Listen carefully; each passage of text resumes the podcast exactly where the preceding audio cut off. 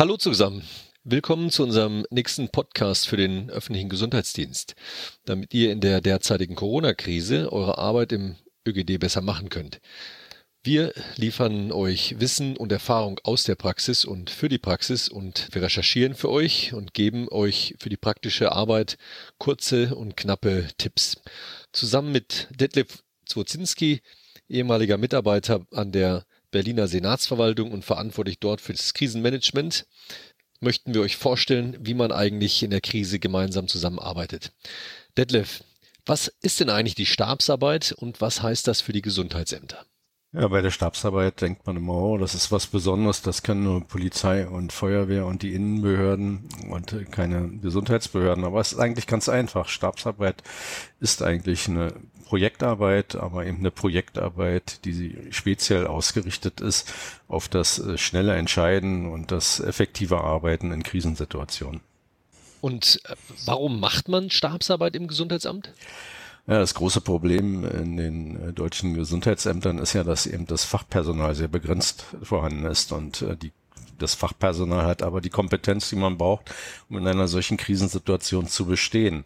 Und deshalb muss es eben die, äh, die, Aufgabe innerhalb der Stäbe sein, die in den Gesundheitsämtern gebildet werden sollten, dieses Fachpersonal von Aufgaben zu entlasten und diese Aufgaben eben von anderen äh, übernehmen zu lassen. Und Ferner ist es natürlich auch so, dass die üblichen Verwaltungsstrukturen, äh, die kennen wir alle, sehr lange äh, Entscheidungswege eigentlich immer bedeuten und in der Krise werden solche langen Entscheidungswege den Anforderungen einfach nicht gerecht. Hm. Was muss sich denn äh, so bei, bei, der Information, Kommunikation ändern? Also wie, also noch eins weiter, wie soll eigentlich in so einer Krise geführt werden? Also in der Situation, wie wir sie ja jetzt auch äh, zu Corona-Zeiten haben, ist es so, dass einfach eine Menge an Informationen kommen. Das meiste ist dann tatsächlich in E-Mail-Formaten natürlich und das kann man sich gar nicht vorstellen. E-Mails sind doppelt, dreifach, vierfach, fünffach teilweise vorhanden. Mhm. Deshalb braucht es einfach ein spezielles Management allein an, an dem Postfach um dann wirklich zu schauen, was ist jetzt wichtig, denn man muss jetzt priorisieren. Es ist nicht mehr alles zu bearbeiten, was da reinkommt, sondern man muss eben schauen, dass man eben die wesentlichen Dinge herausfiltert und dann eben bearbeitet. Und man muss eben auch schauen, die, die Lage ist ja nicht zu Ende. Sie wird noch weiter aufwachsen und dann könnte die Situation auch noch dramatischer werden und mhm. dann muss man eben schauen, wie es dann auch weitergehen kann. Ne? Aber gerade so in einer Krisensituation, wie, wie führt man da?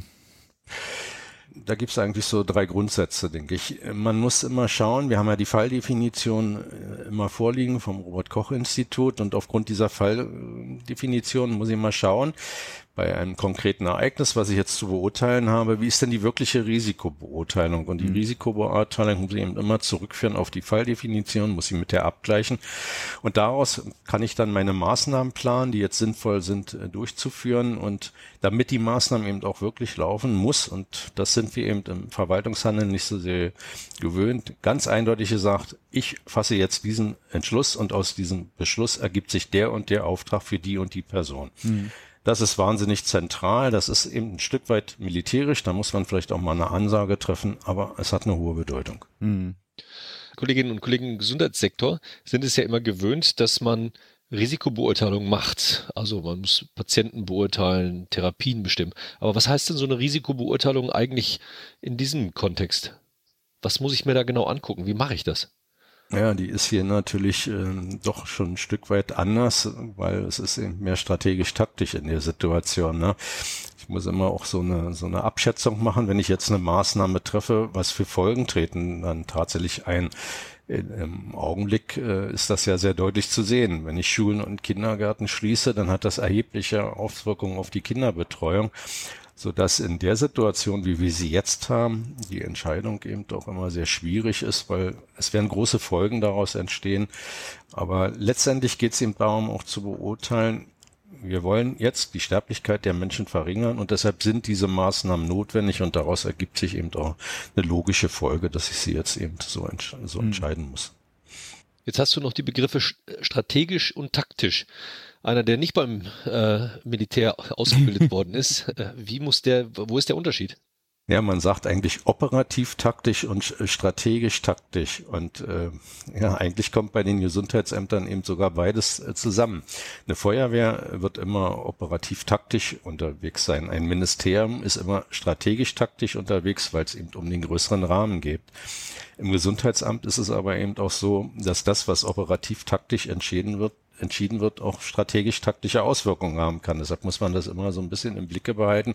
Was passiert denn da? Aber im Kern sind äh, auch Gesundheitsämter, denke ich, eher operativ-taktisch dann unterwegs. Aber wie gesagt, die Wirkung muss man betrachten.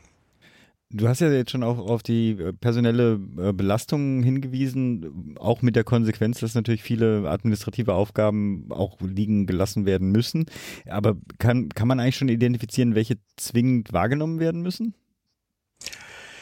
Ja, es gibt eben so ein paar Punkte, die unbedingt äh, beachtet werden müssen und äh, das sind eben die Aufgaben, die auch dann nicht liegen gelassen werden können. Welche Aufgaben administrativ jetzt liegen gelassen werden können, das muss in jedem Bereich, glaube ich, entschieden werden. Mhm. Die Gesundheitsämter äh, kennen am besten ihr Amt und wissen, was man denn in der Situation auch für ein paar Tage oder ein paar Wochen vielleicht sogar liegen lassen kann. Aber mhm. was ihm wichtig ist, dass ich für alle Akteure, die jetzt in diesem gesamten Umfeld eine Rolle spielen und das sind eben auch niedergelassen niedergelassene Ärzte, das sind Krankenhäuser und andere, die jetzt für die Versorgung insgesamt wichtig ist, dass sie eine dauerhafte Information kriegen, wie ist im Augenblick die Lage.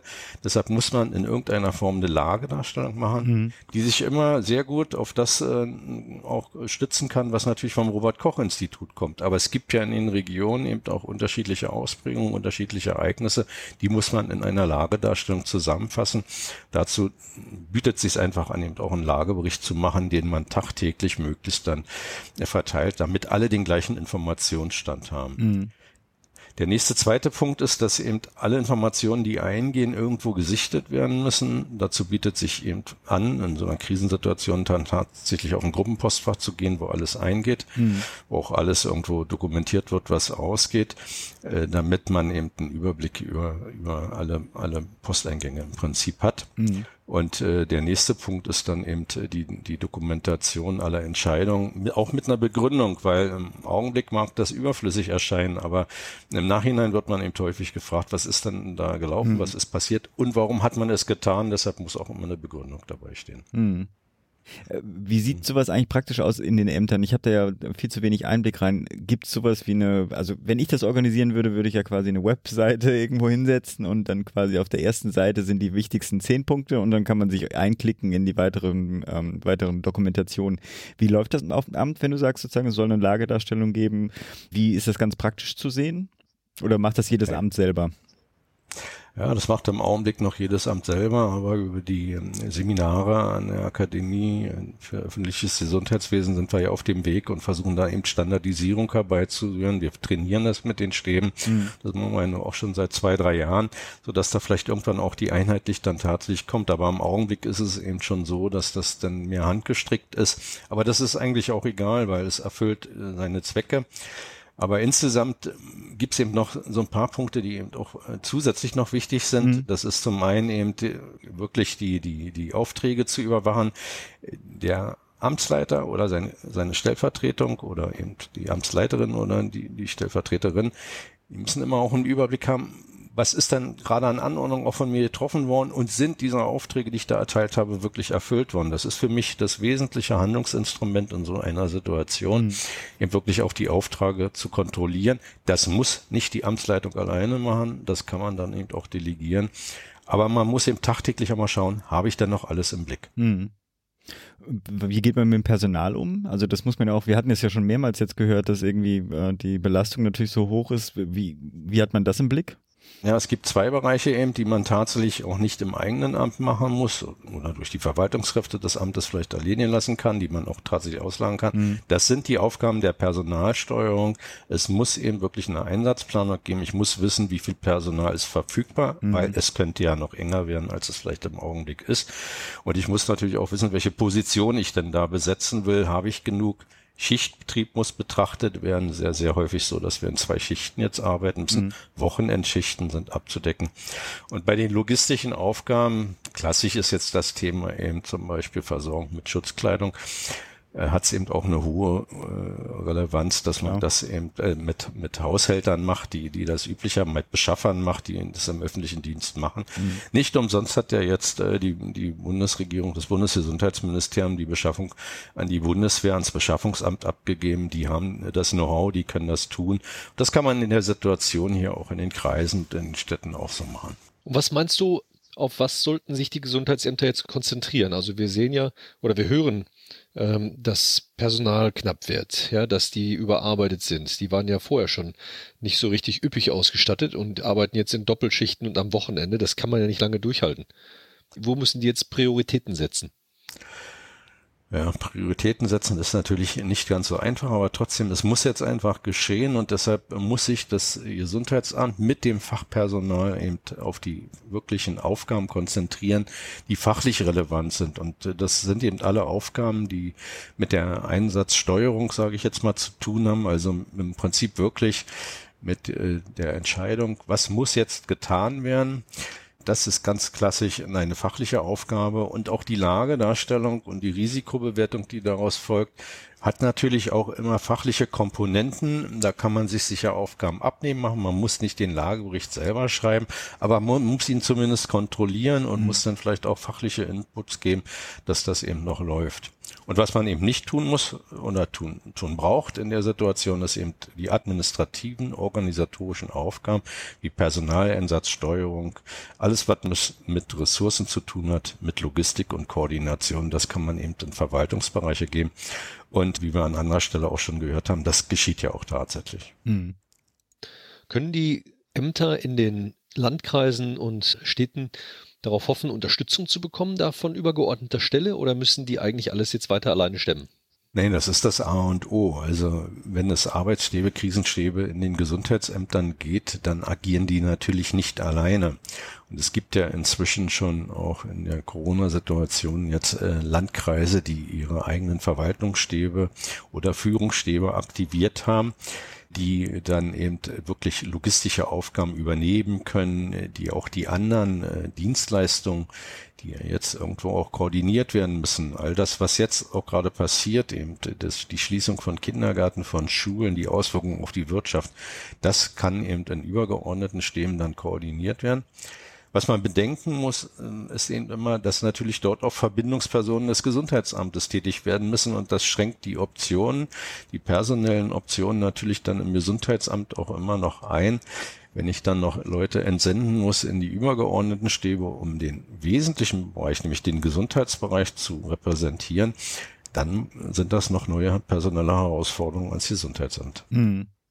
Vielen Dank, Detlef, für diese klare und deutliche Darstellung, wie Stabsarbeit zu funktionieren hat und was die machen müssen. Ich denke, die Kolleginnen und Kollegen in den Ämtern, insbesondere aber auch natürlich die Kolleginnen und Kollegen, die jetzt im Gesundheitsamt arbeiten, aber eigentlich aus anderen Bereichen kommen, werden wir in den nächsten Tagen unser Lehrbuch äh, Krisenmanagement von der Akademie zur Verfügung stellen, online Open Access äh, runterladbar. Ich hoffe, das wird vielen auch noch dazu helfen, die Sachen, die du jetzt gerade erklärt äh, in so kurzer, kondensierter Form zusammengefasst hast, nochmal nachlesen zu können. Vielen Dank und stay tuned, äh, wascht euch die Hände. Das war's für heute. Tschüss. Ciao. Ciao von meiner Seite.